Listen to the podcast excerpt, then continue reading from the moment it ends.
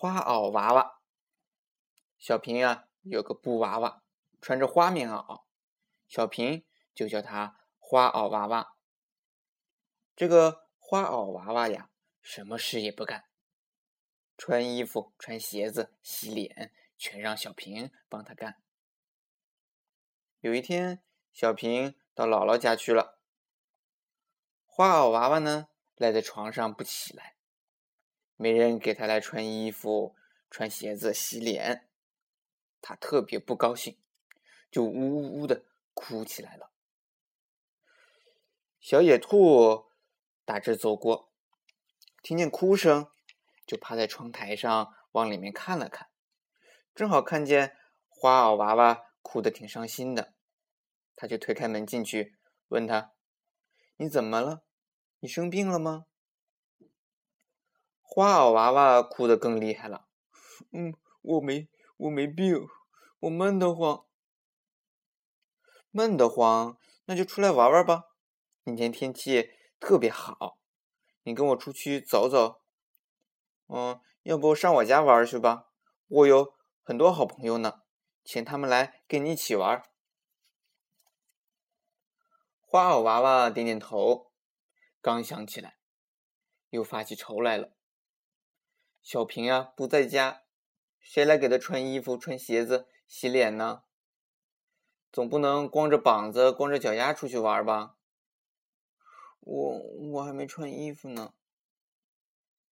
小野兔把他的花棉袄递给他，他摇摇头说：“我我不会穿。”小野兔啊就给他穿好了衣服，看他光着脚丫，就把他的小红皮鞋递给他。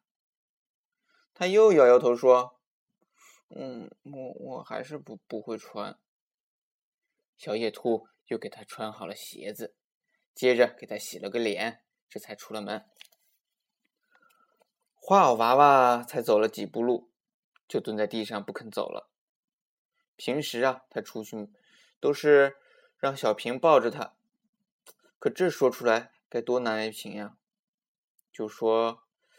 这小草扎我的脚呢。小野兔说：“不对，不对，这草地软软的，像地毯一样的。你看，我光着脚丫走都不扎脚，你穿着皮鞋走，怎么能扎脚呢？”花袄娃娃没说话了。小野兔把它搀起来说：“快走吧，树林里有许多许多野花，我带你去采野花去。”花娃娃只好跟着走了。走一段路，停一停，再走一段路，歇一歇。走了好半天，才到了树林。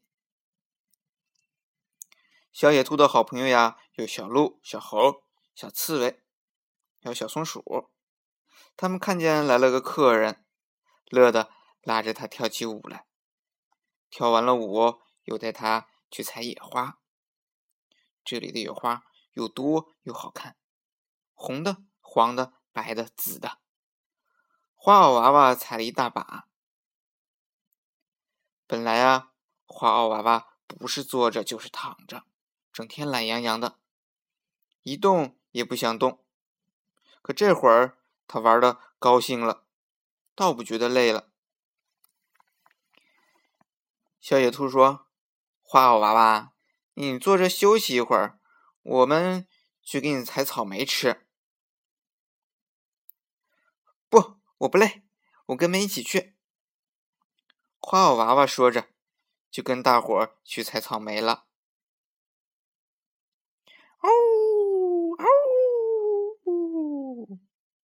忽然，从远远的地方传来一阵叫声，是狼来了。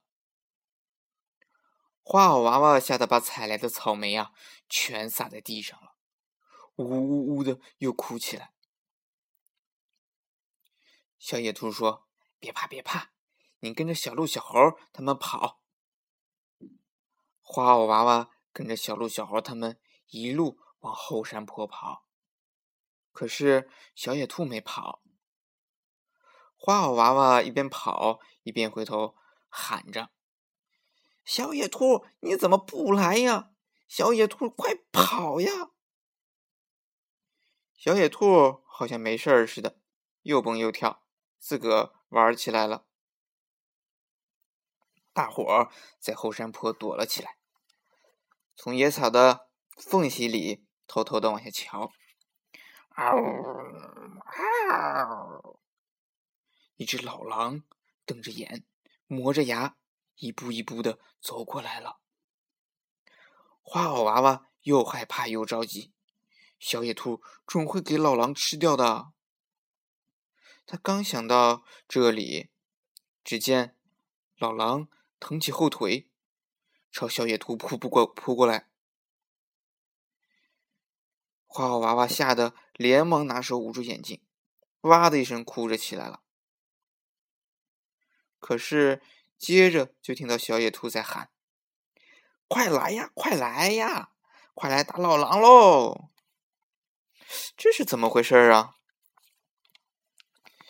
原来老狼朝小野兔扑过来的时候啊，小野兔往旁边一跳，老狼没扑住它，倒是。掉到一个很深很深的土坑里去了。